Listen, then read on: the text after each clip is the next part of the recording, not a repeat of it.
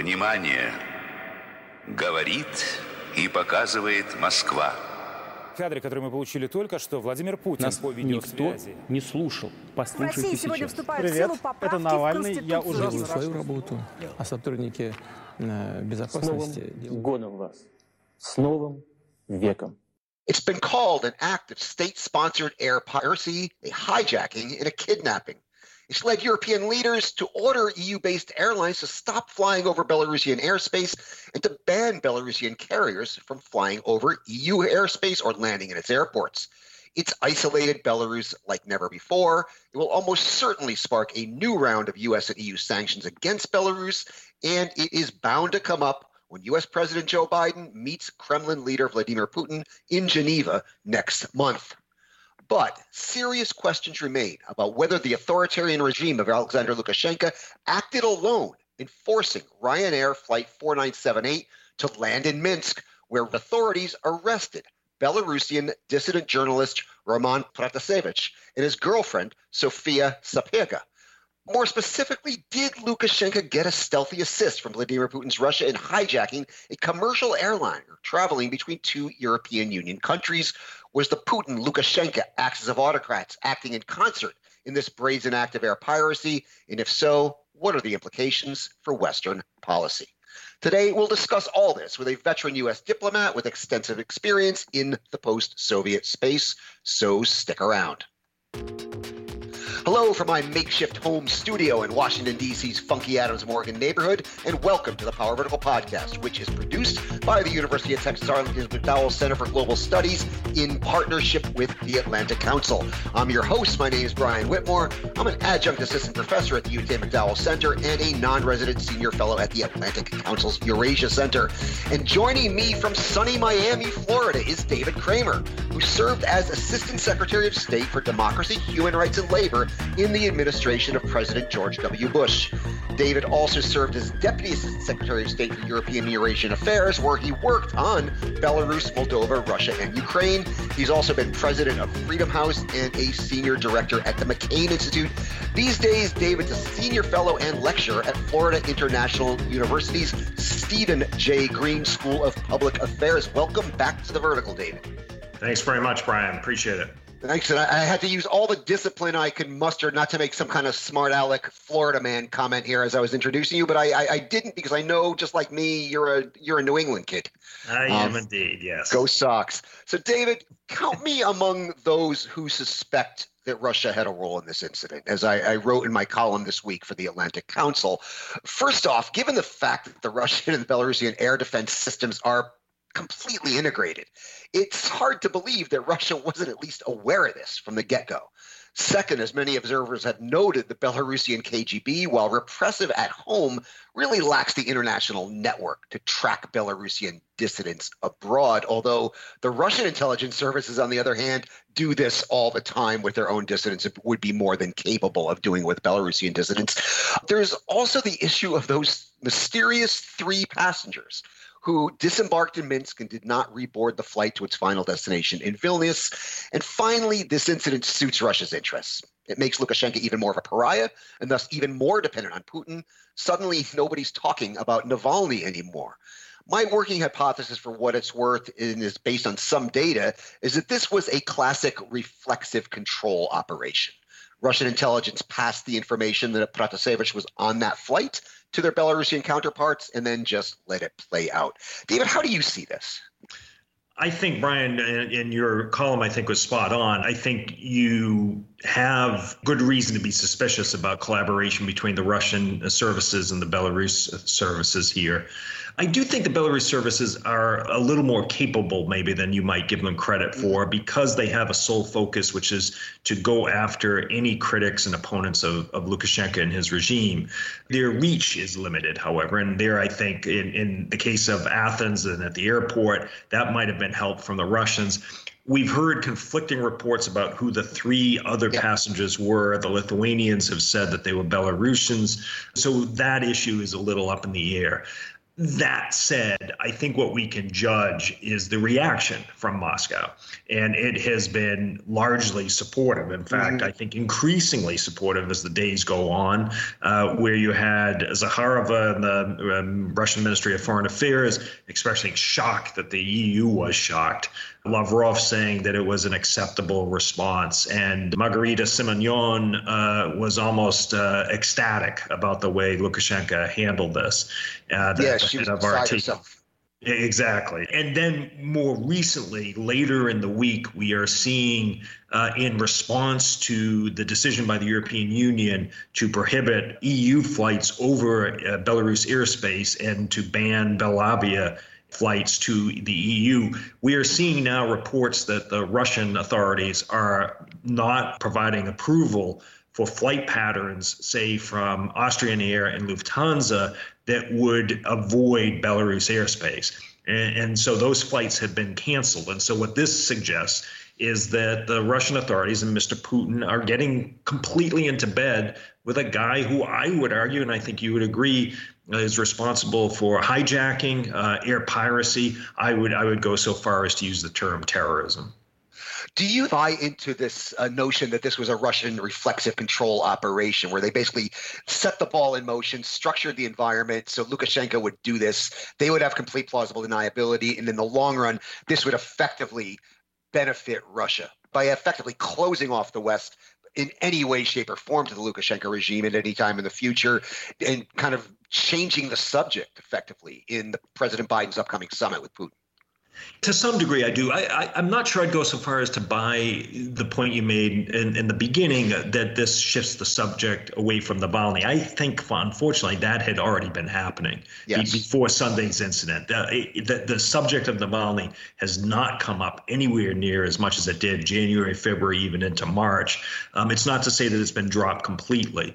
That said, I'm not sure that Putin would have wanted this whole scenario to play out. It could have ended much worse than it did. Mm-hmm. And while I'm not saying that the MiG that was sent up to escort the airliner down into Minsk was prepared to shoot down the Ryanair flight, let's not forget that in 1995, there was a hot air balloon yep. incident uh, in which a hot air balloon went from Polish airspace into over Belarus territory and was shot down by Belarus mm-hmm. authorities, and two Americans were killed in the process. Big difference between a hot air balloon and a civilian airline, and nevertheless, it shows that Lukashenko will pretty much do whatever is necessary in order to stay in power. As you and I have discussed before, there's no love between Putin and Lukashenko. I think Putin can't stand him, and it may be mutual. We'll see what happens when they meet in Sochi. That I think will be an important gathering between mm-hmm. the two leaders, and we'll get a sign of how much support there is from Putin for this. Let's remember that Putin bailed out Lukashenko last fall with 1.5 billion dollar loan. Um, not a huge sum, particularly compared to the loan given to Yanukovych in 2013, but nevertheless I don't know whether this kind of scenario was what the Kremlin had in mind. And I'm not sure that it's being faced with the choice that it would want to make, which is between supporting what Lukashenko did and, and and standing with the West. It's obviously not going to stand with the West. It's going to stand with Lukashenko. Right. But it's certainly going to create some friction, I would expect, in the meeting between Biden and, and Putin. And this is all playing out as, you know, leaks to the media suggest that Russia has kind of a plan B in place in Belarus. And it shows how their their strategy in the post-Soviet space has gotten a lot more sophisticated in recent years. And that they're they're hoping for something like an Armenia scenario where you basically get somebody who is acceptable to the West, but that can be controlled by the Russians effectively. And I worry that we may be playing into Putin's hands here in this. But if you thought the goal here was to make Lukashenko such a pariah that Russia and the West would basically agree to get rid of him, Russia's already got the pieces in place to basically control a post Lukashenko Belarus. They're pushing them for this constitutional reform to create a so called parliamentary republic. They're already putting the media and political pieces in place in order to, to, dominate that. As we discussed last time, they're effectively buying out the crown jewels of the Belarusian economy, if they can be called crown jewels. Is there a risk that we're playing into Putin's hands here by going after Lukashenko? Not suggesting he doesn't deserve to be gone after, but Understood. No, and you could have the Zapad exercise that will be coming up in the fall that will deepen even more the integration of the Belarus and Russian militaries. I think that we have no choice here we have to come to grips with the fact that as long as Lukashenko remains in power, he will remain a threat to the people of Belarus. He will rem- remain a threat to Europe. He could remain a threat to any civilian passenger plane that flies over and near Belarus territory. There's the broader issue here about how we respond to this incident because other leaders like Putin, like Xi, like Erdogan, you name the, the list, they are watching to see what Lukashenko gets away with. So, on this specific issue, I think we have a responsibility to make sure he pays a significant price for this. On the broader issue of how we handle Lukashenko, I think now President Biden needs to turn the summit and use it as leverage with Putin by saying, in word and deed, you need to end your support for Alexander Lukashenko. I think without Putin's support, Lukashenko collapses. Now, that's not to say that a better, brighter day will emerge uh, the, the next day after Lukashenko leaves. But as long as Lukashenko is there, we know things are not going to get better. If Putin wants this meeting and he's been playing cute with Biden, uh, only recently agreeing to a date and time, I think Biden should say, we'll meet, but after what Lukashenko has just done, you have a choice to make. You either stand with Lukashenko, in which case I'll find something else to do on June 16th, or you you distance yourself from Lukashenko, in which case I think without Putin's support, Lukashenko goes.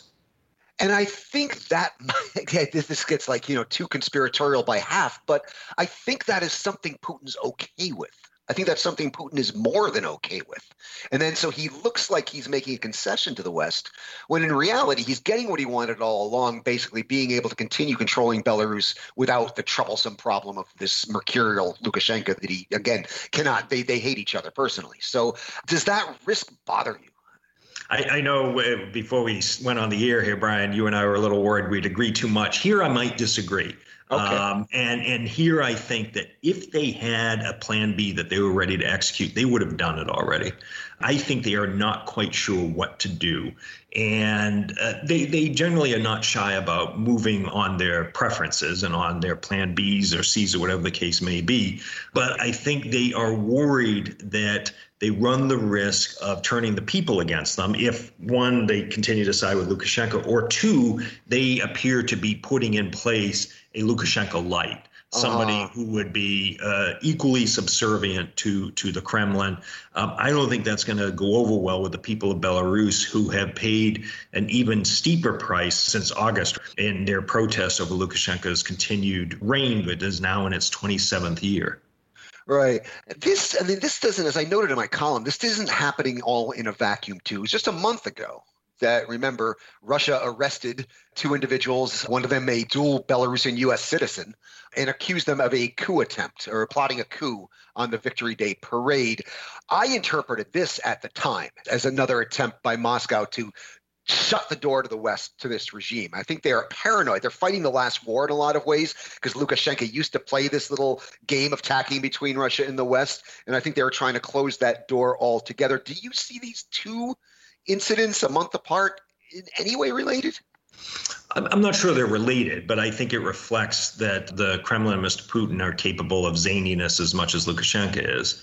They constantly look to project on where the responsibility lies for opposition uh, within their own borders. Putin is, as you know, uh, from Georgia in 2003 to Ukraine 2004, even Kyrgyzstan in 2005, and then Ukraine again in 2013 14 and in, in, Russia as well, 2011 and 2012, refuses to believe that on their own Georgians and Ukrainians and Kyrgyz and Russians would rise up against their own leaders. It has to be instigated by outside forces, specifically the United mm. States. And so that conspiracy theory about this alleged assassination plot plays right into that kind of narrative. Mm. I'm not sure that then flowed into this latest incident that we saw play out on Sunday. Lukashenko is determined to go after his opponents and his critics. And it is amazing that something like this had not happened sooner. Uh, Svetlana Tikhanovskaya had made clear that she was on a similar flight, yep. what, week or 10 days before uh, the one that Pratasevich was on. Yep. So they've had their opportunities. My guess is they have been looking at various airports. And by they, I mean possibly in collaboration, Belarus KGB, and they're, as we know, still called the KGB agents and uh, Russian FSB. They may have been tracking a number of these people, and the one they decided to pull a trigger on was Pratasevich. Unfor- very unfortunately for him. Yeah, that that video looked like a like a hostage video. It was actually terrifying to watch.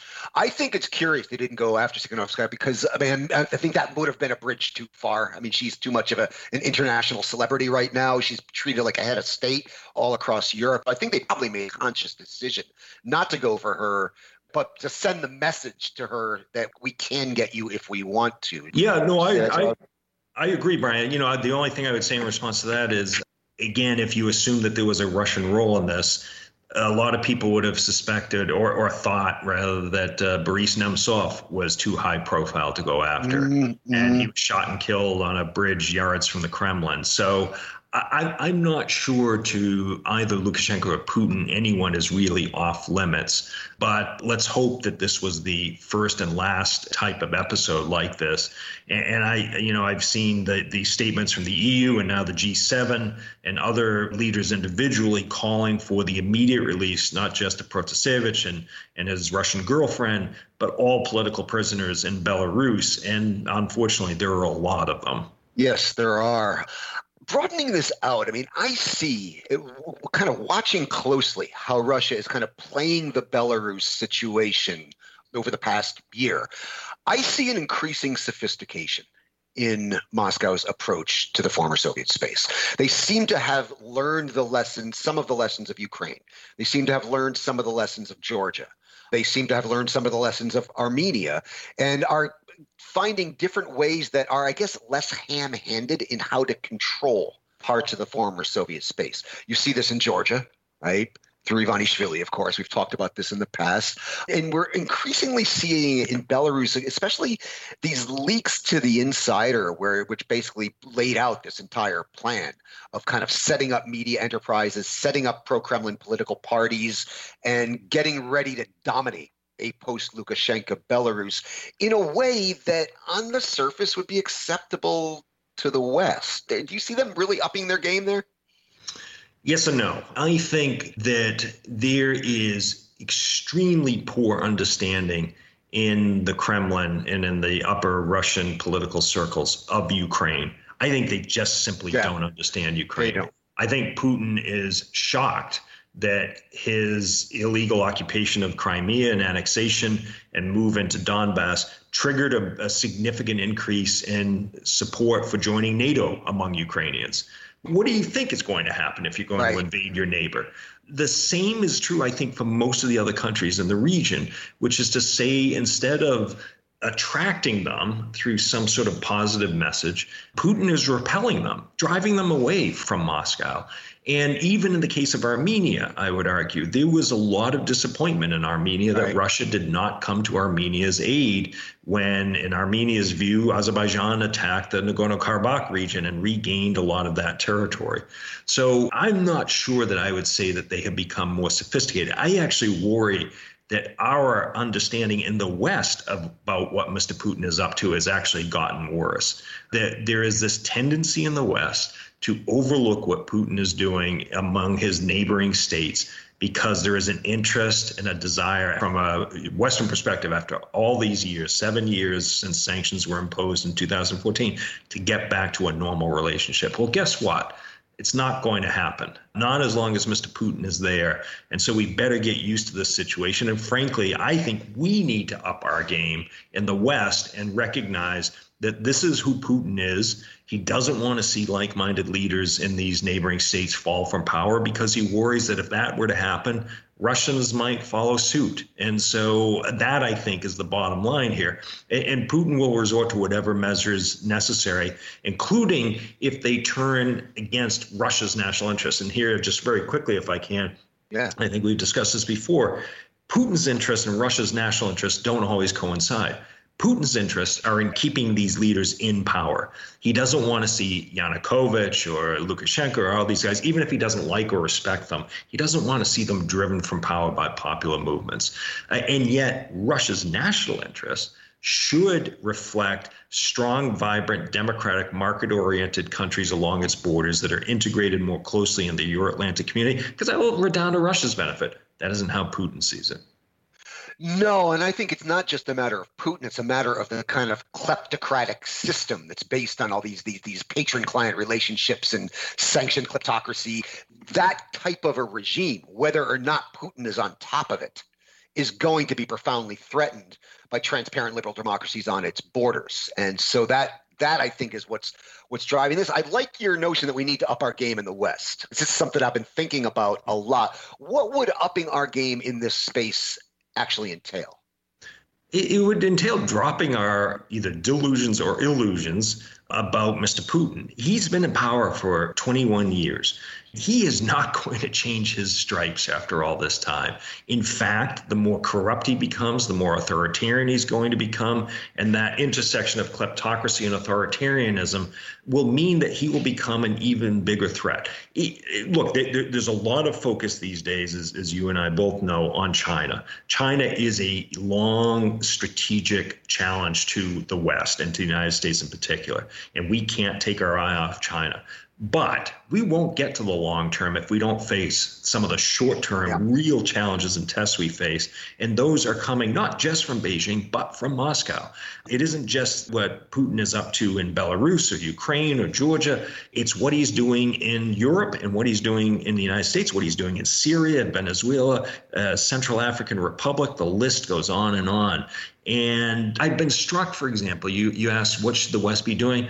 I'm really disappointed in the reaction of NATO and the Euro Atlantic community to what I consider to have been a terrorist attack in the Czech Republic uh, mm. in 2014 by the same two guys, apparently, who tried to poison Sergei Skripal. Yep. So Putin's agents are plotting assassinations in various parts of Europe, maybe even in Washington with Lesin years ago. They're launching these attacks on ammunition depots in uh, Czech Republic uh, and Bulgaria, possibly too. From another country, these would be viewed as an act of war. Um, yeah. and, and, yet we just kind of say, well, you know, there they go again. We'll kick out a bunch of Russian agents from their diplomatic compounds and things. We've got to really, I think, understand that if we don't push back in a strong, aggressive, serious way on this, these things are going to not only continue to get worse. I've often argued that we need to kind of go back to the Cold War era policy of containment, albeit an updated one to reflect the realities of the 21st century, to reflect the realities of a globalized integrated world, to reflect the realities that the Soviet Union had almost no points of purchase in the Western financial system where the Russians do. I mean, I call this hybrid containment. This is the buzz phrase I kind of coined for this and have been kind of pushing. Do we need a, a new doctrine to deal with the Russians now. I mean, because they're, they're, as you said, China is kind of the main foreign policy focus. Russia seems to be looked at as secondary. How do we square that circle? Do you think? The problem is we don't have the luxury of picking one over the other. We have to actually confront both. And on containment, I mean, I titled my book Back to Containment Dealing with Putin's Regime. And, and yes, you're absolutely right. It needs to be an updated form of containment. It can't be what we did during the Cold War. But I absolutely think that we need to do a much better job of pushing back on this aggressive and egregious Russian behavior under Putin. But one of the things we can and should be doing is to clean up our own house, yes. uh, which is to say, not allow this dirty Russian money that is being laundered into the West, into Europe, into London, into my new home city here, Miami, New York. They like to demonize the West. They like to accuse us of all sorts of nefarious things, but then they like to stash away their ill gotten gains in our financial systems because they know our systems are safer and more secure. Mm-hmm. And we've got to make sure that we don't allow that to happen. Now, there is important legislation moving through the Congress that helps with that. There's also efforts to try to prevent these absurd and costly lawsuits that Russian oligarchs launch against reporters and authors trying to claim defamation. So, again, another example where they demonize us on the one hand, and then they use our legal system to go after us with the Right. other. So I think we simply don't have the luxury of saying, you know what, it's time to, if you will, pivot, as the Obama administration described when it was in office, to Asia and focus on China. Yes, we have to focus on China. No doubt about it. I don't think anyone's arguing that we shouldn't. But we can't take our eye off what Mr. Putin is doing. After all, I mean, it, it is Putin who, uh, and this was in the intelligence community report that came out a couple months ago. It was Putin who interfered in the 2020 election, not, Not Xi China. In China. Now, they, they may have thought about it, but then they thought better of it. And it, it has been Putin who has killed or attempted to kill Russians on NATO soil, whether in England or Berlin, Vienna, you name it. And, you know, Xi is moving in that direction of trying to capture some people. But um, these attacks are happening on NATO territory and the whole uh, munitions depot explosions, Yeah. that the hacking. It just happened recently, the Colonial Pipeline Right. hack. And the administration said it came from Russia, but they were trying to downplay, it seemed to me, any link to the Kremlin or the Russian government itself. And that, I think, is a mistake because these things don't fuzzy, happen yeah. in a vacuum. They don't, and this is you have to distinguish between state sponsored and state enabled and, and admit that the, the line between those things is very thin. The way Russia uses its hackers is they basically let them do what they want as long as they don't hack Russian interests and, and enable their ability to hack the West. It's not like it was like Putin said, hack this, hack the colonial. It's just let these guys operate and they and they operate. And just to reinforce that point, Brian, when was the last time we read a report that Russian authorities went after Russian hackers? When was the last time Russian authorities went after these agents who are either assassinating or attempting to assassinate these people? Instead, they get promoted to the Duma. Right. Uh, you know, they- they're rewarded. They're, they're not prosecuted. Unless I missed it, when did Russian authorities launch an investigation into Navalny's poisoning?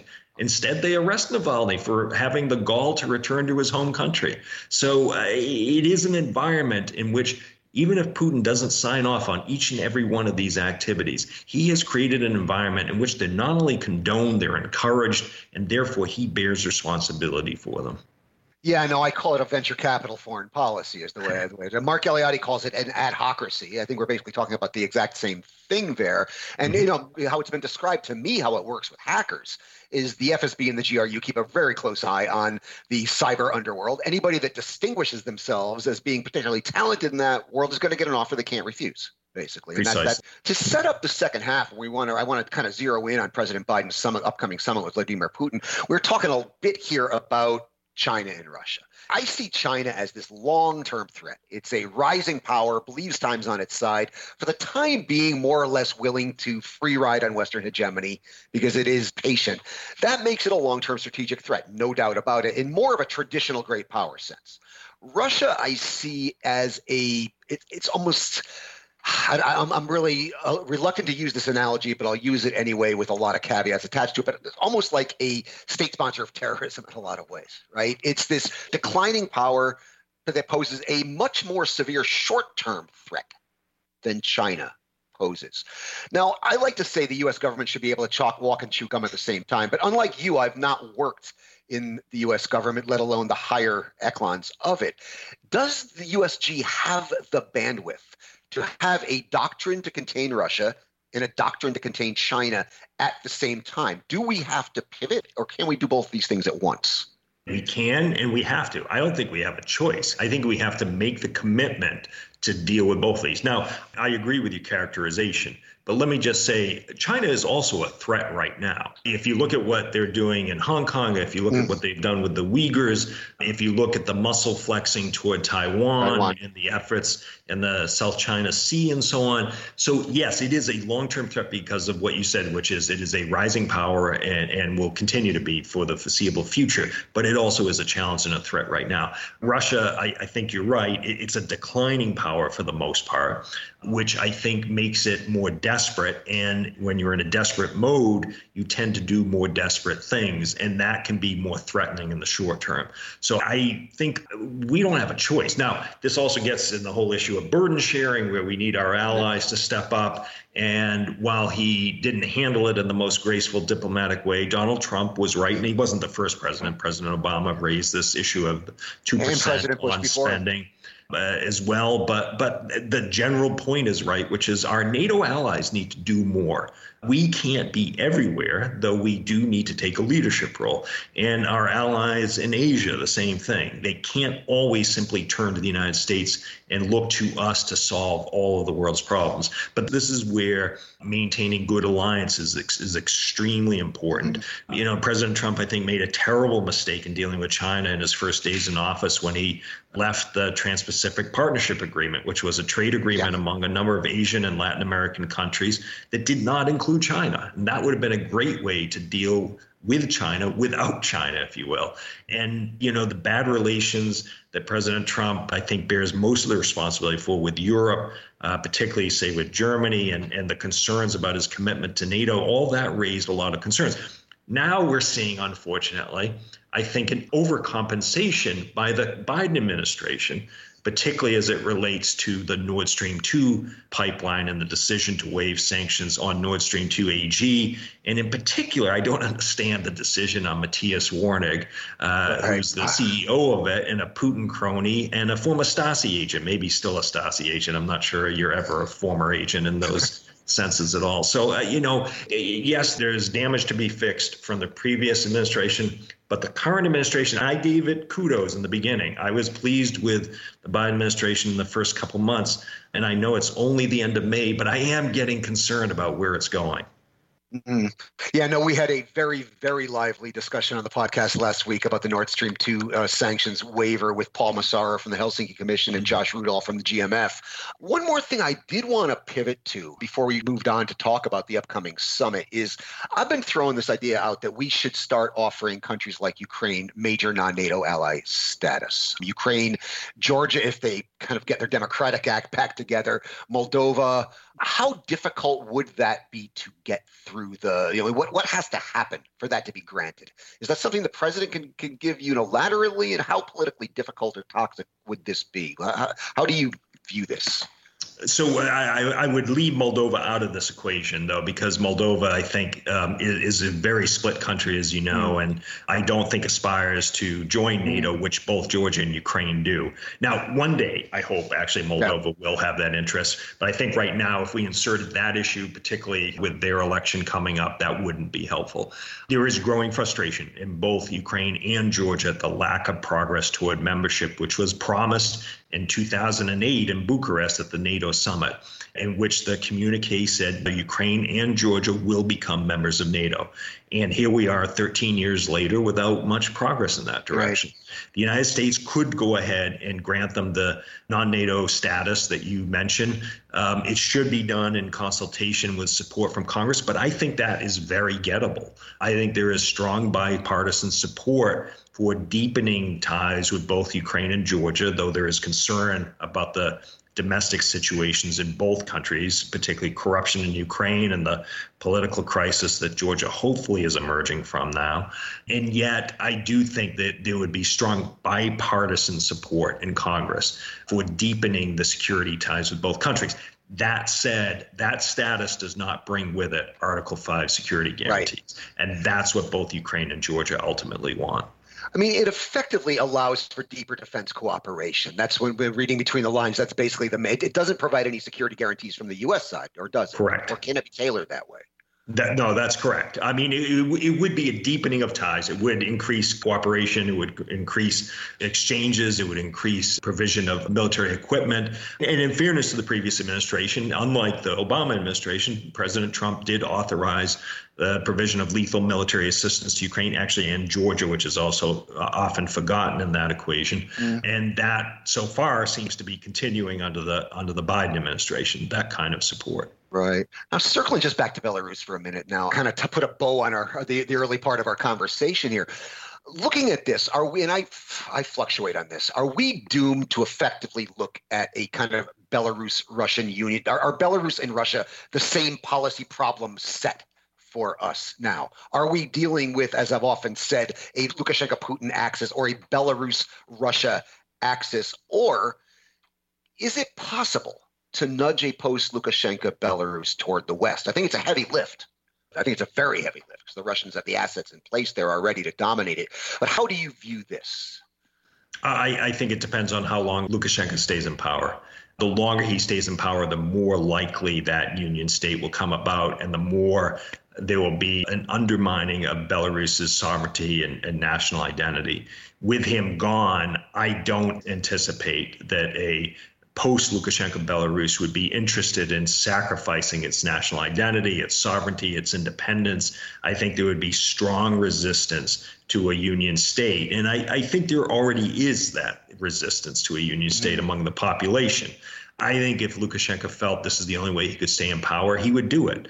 But I, I, think he also recognizes that that could trigger a strong backlash among the population. And I think even Putin has to understand that. And I, I think it is in part why we have not seen Russian military tanks and an overt Russian military move into Belarus in support of Lukashenko, because I think even Putin, again, I think his understanding of Belarus, just like his understanding of Ukraine, is yep. not good. I think even he would realize that he would turn a population that up till until recently has been largely neutral at worst, maybe even a little pro Russia at times in the best of days he would turn that against against Russia and against him, and I don't think he wants to risk that. Yeah, the public opinion polls reflect that, and surprise, surprise, Lukashenko's banned public opinion polls that he doesn't like going forward. Well, that's a great way to segue into the second half. In a few moments, we will continue our discussion and look ahead to the upcoming summit in Geneva between U.S. President Joe Biden and Kremlin leader Vladimir Putin.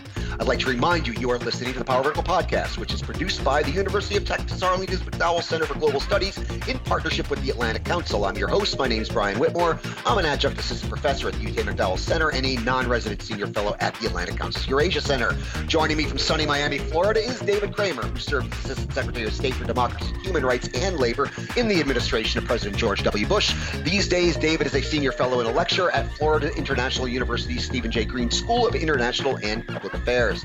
I'd also like to remind you, you can subscribe to the Power Vertical Podcast on iTunes, Google Podcasts, Stitcher, Spotify, SoundCloud, and TuneIn. If you do, please leave us a rating and review as it helps our visibility. You can also access the podcast, read the Power Vertical blog, and access all Power Vertical products at powervertical.org. And you can follow us on the Twitter at Power Vertical. кадре, который мы получили только что, Владимир Путин Нас по видеосвязи. никто не слушал. Послушайте сейчас. Привет, это Навальный. Я уже делаю свою работу, а сотрудники э, безопасности... С Новым годом вас! С Новым веком! So we learned this week that President Biden will meet Vladimir Putin for the first time as president in Geneva on June 16th.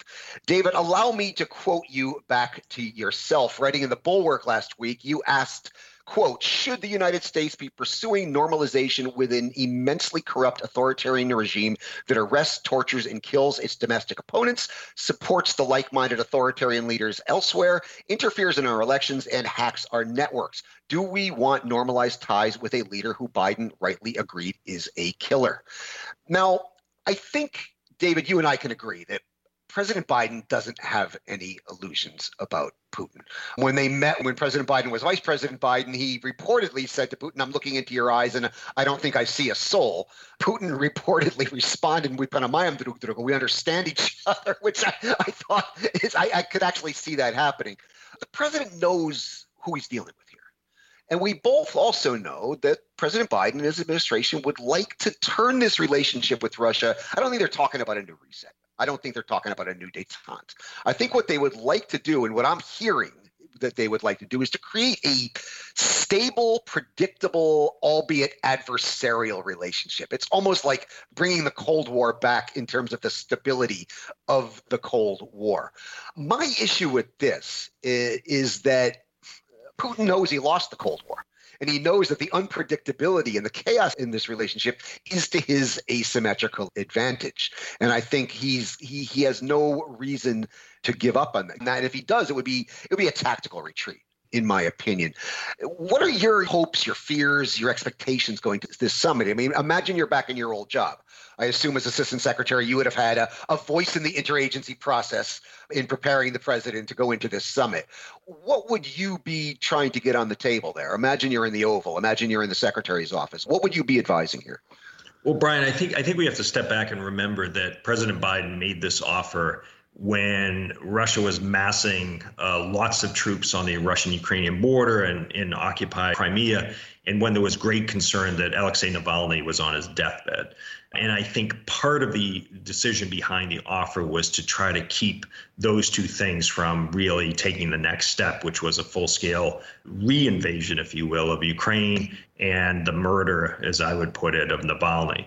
And Putin has waited, uh, waited until I think actually it was this week until he firmly agreed to a meeting uh, with a set time and a, and a set place. And so it created the impression that the president of the United States wanted and needed this meeting more than the Russian president. Mm-hmm. I think that reminds us of mistakes from the Obama administration and the reset policy, where we constantly seem to be coming across as wanting and needing that relationship more than Moscow did. And it, it does seem to me that just because Putin didn't launch a full scale uh, reinvasion of Ukraine, just because he didn't murder Navalny, that's not good enough to warrant a meeting with the president of the United States. So if I had been consulted, and I obviously wasn't, and I'm not sure I would have been if I had been in that position anyway in government, I, I would have said, why? Why would you? Uh, the, the time of the president is the most valuable resource he has. Mm-hmm. And this is time I think that is not going to be well spent. And I also think that it creates an awkward setting where even if they don't hold a formal joint press conference together, there will be a photo spray. And uh, President Biden is going to get asked if no regular reporters are there by a cameraman. Mr. President, do you still think the man standing next to you, Mr. Putin, is a killer? And I sure hope that President Biden is prepared to give the same answer he gave to George Stephanopoulos in, in March, and that is, yes, I do, uh, because that was the right answer. And if he's going to say that, what's Putin going to say in response? And then it could risk spiraling out of control from there. So it puts President Biden, I think, in an awkward spot. President Biden demonstrated in his first week in office that he is able to get things done over the phone. He and President Putin agreed to renew New START uh, for five years. That didn't entail a meeting between the two leaders. They got it done over the phone, they got it done through their negotiators. Uh, and that's the way it should have continued. I think it is a, an unwise move. And I think increasingly as developments unfold, including with what we discussed in the first half about events in Belarus and Putin's support for Lukashenko in light of that, it looks increasingly like, like a bad idea. The other thing I would just add, Brian, if I can, is there is one way I think President Biden could help, and that is if he were to meet with both Svetlana Tikhanovskaya before he were to meet with Putin and with President Zelensky of Ukraine mm. before he were to meet with Putin. The, the, Ukraine and Belarus are both going to be prominent issues between Biden and right. Putin. And to discuss them with Putin without having discussed them with the, I think, legitimate leaders of both countries is a major mistake. No, I, I know you would rather this summit not be taking place, but if it is taking place, what should President Biden hope to achieve and get out of this summit? What should we be hoping to to to what what's the deliverable that can come out of this that, that would be in the best case scenario for you?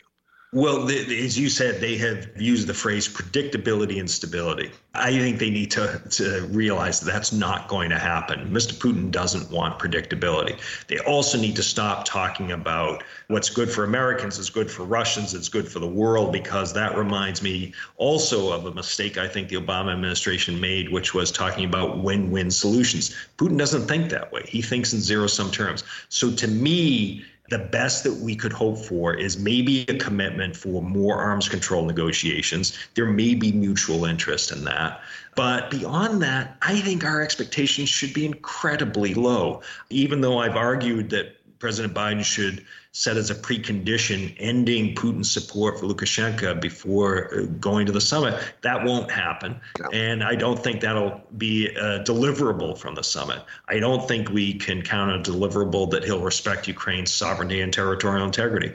I don't think we should put any stock into anything Putin would say that I'm going to stop hacking your systems. Uh, let's have a working group. That, that that these are all absurd things. It was a mistake to describe this as a summit. Summits imply deliverables. I don't think there are going to be any major deliverables. So I think if he's going to go ahead and do this, no matter what, uh, they just need to lower expectations as much as possible because I don't think there's going to be much that right. will be to show for it. Now, a couple of weeks ago, we would have expected that this meeting was going to be dominated by things like the SolarWinds hack and, and the Colonial Pipeline hack and the troop buildup on Ukraine's border. Suddenly, it's been overshadowed, of course, by the Ryanair hijacking it shifted the focus from Putin to Lukashenko. I think incorrectly because I think the focus should be on both of them here. Yep. But it's it's changed what's on top of the agenda here. How does this? My gut tells me this is not good for U.S. interests that this has shifted the agenda this way. Maybe am I missing something? No, I, th- I think you're spot on. But l- let me add to it, unfortunately, which is to say that the situation inside Russia is getting worse and worse by the day. And I hope that issue does not get dropped from at least President Biden's list of issues to raise. Uh, we're seeing more and more organizations and individuals being designated as undesirable or foreign agents or even yep. now extremists in order to disqualify there's legislation now to disqualify anyone who has worked for an undesirable organization from running for any office for a set period of time. We see Radio Free Europe, Radio Liberty essentially being forced out of Russia, and there's not enough pushback, in my view, on that. And we see Meduza being designated an important source also for news and analysis mm-hmm. about what, what's happening in Russia. And it's only going to get worse as, as Russia gets closer to the parliamentary elections. So, in addition to all the things that you and I have raised, the internal situation in Russia is getting worse. There will be some people who argue, you know what, that's none of our business. We're not going to be able to do anything about it. I think that's a major mistake. It's not to say that uh, whether Putin remains leader of Russia is our business. That's for Russians to decide.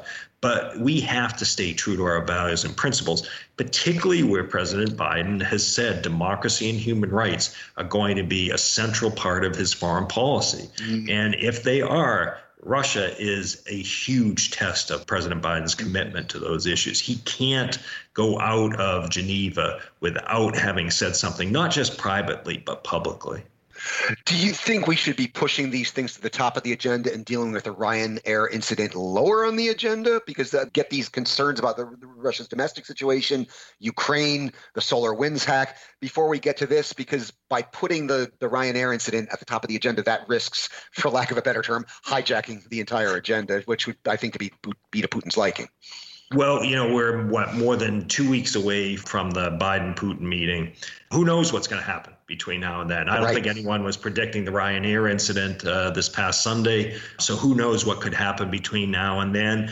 You know, getting to your point at the very beginning of, of this chat, there may be an interest on Putin's part to create some other distraction that takes our attention away from all these issues that we've been talking about. So I'm reluctant to predict what that right. might be but don't don't rule out anything, I- including, by the way, some sort of release. Now, you know, there were these reports that one of the two Americans who are being detained in Russia has now come down with the COVID virus. Uh, maybe Putin frees uh, Paul Whelan and Trevor Reed as a way to offer a, a goodwill sign. Uh, I hope that wouldn't be exaggerated by the administration into see, thinking this is some major concession. These are two Americans who have no business being in a Russian prison. Mm-hmm. And so for Putin to release them, obviously that would be great for the two individuals involved. But again, it's it's it's like not reinvading Ukraine. It's like not killing Navalny. Putin shouldn't be rewarded for undoing bad things that he's already done. I wanted to take us all now full circle um, and go back to Ryanair and tie this all together in a neat little bow because that's what we do. Um, I mean, we've seen the European Union impose some measures against Belarus, basically not you know not allowing Belavia to fly to European airports or over over European airspace, stopping all EU-based carriers from from entering Belarusian airspace. I believe the U.S. has done the same with U.S. carriers. Have the measures that have been taken in response to this been sufficient? I'm assuming you're going to say no. Um, and if if not, what more can we be doing here? Yeah, I, I mean, I, I, I, give credit to the EU. I think they reacted very quickly. Of course, they had a already scheduled meeting the day after the Ryanair incident and use that meeting to announce their their policy on the flights. And I think good for them for doing that. There's obviously no Belavia flights to the United States, right. but uh, there are flights from the United States to say Moscow, where flying over Belarus airspace could be involved. We, I think, need to explicitly say what we have implicitly suggested, and that is removal of Lukashenko is, is our goal here. I think we have to come out and, and recognize and state the obvious that as long as he remains in power, he remains a threat to the people of Belarus. He remains a threat now to the EU. Uh, again, imagine if the Ryanair pilots decided to keep flying to Vilnius. What would the MiG have done? Probably not have shut Probably. it down but uh, it would have been a pretty tense time right there. And it also creates this precedent where if you and I are on a plane flying over the territory of an authoritarian regime, and we might be sitting next to a dissident or a critic. Uh, is our plane going to get forced down? So we have to make, uh, I think, an example of Lukashenko and, and, make it clear to authoritarian leaders around the world that that kind of behavior is bad. But frankly, it shouldn't have taken this Ryanair incident for us to have reached this point. Right. We should have realized even before last August with the presidential election and Lukashenko's efforts to wrongly claim victory, that Lukashenko has been a threat. He has been a master at playing us uh, and Russia off of each other. It is time for us to get more serious about these authoritarian threats, push back more strongly, stand for our values and principles, and uh, not grant any legitimacy or provide the safe haven of ill gotten gains for anyone in these regimes. No, I thought of when this happened. I thought of how many times we, we we've all flown over Belarusian airspace in one one way, shape, or form or another. Is this a good opportunity also to expand sanctions against these Belarusian companies and their their Russian enablers? The thing that we talked about a couple of weeks back when you were on the podcast last. Absolutely. Uh, you know, the, the potash and, and uh, oil refining capabilities that, the Belarus has. And it's also time to force those in the Gulf region to choose. Do they want to stay on in the good standing of the United States, or do they want to keep doing business with Mr. Lukashenko? I have in mind, in particular, the United uh, Arab Emirates, where Lukashenko seems to have very close and good ties. Um, these these countries are allies of the United States but they're not acting like allies of the United States when they're enabling the behavior and activities of, of Lukashenko. So it's time to force some tough, uncomfortable decisions on some of our allies and some of our adversaries, and also force Mr. Putin to make a decision. You want to stand with Lukashenko? That's fine. Then you're not going to meet with the President of the United States. I wish that were the case, but I don't think it's going to be. And that appears to be a good note to end on as I'm getting notifications from the podcast gods that my, my, my, time is running short. Unfortunately, that is all we have time for today. I would like to remind you, you have been listening to the Power Vertical Podcast, which is produced by the University of Texas Arlington's McDowell Center for Global Studies in partnership with the Atlantic Council's Eurasia Center. I'm your host. My name is Brian Whitmore. I'm an adjunct assistant professor at the UT McDowell Center and a non-resident senior fellow at the Atlantic Council's Eurasia Center. Joining me from sunny Miami, Florida has been David Kramer, who served as Assistant Secretary of State for Democracy, Human Rights, and Labor in the administration of President George W. Bush. These days, David's a senior fellow and a lecturer at Florida International University's Steven J. Green School of International and Public Affairs. David, as always, thank you for an enlightening discussion. My pleasure, Brian. Thank you.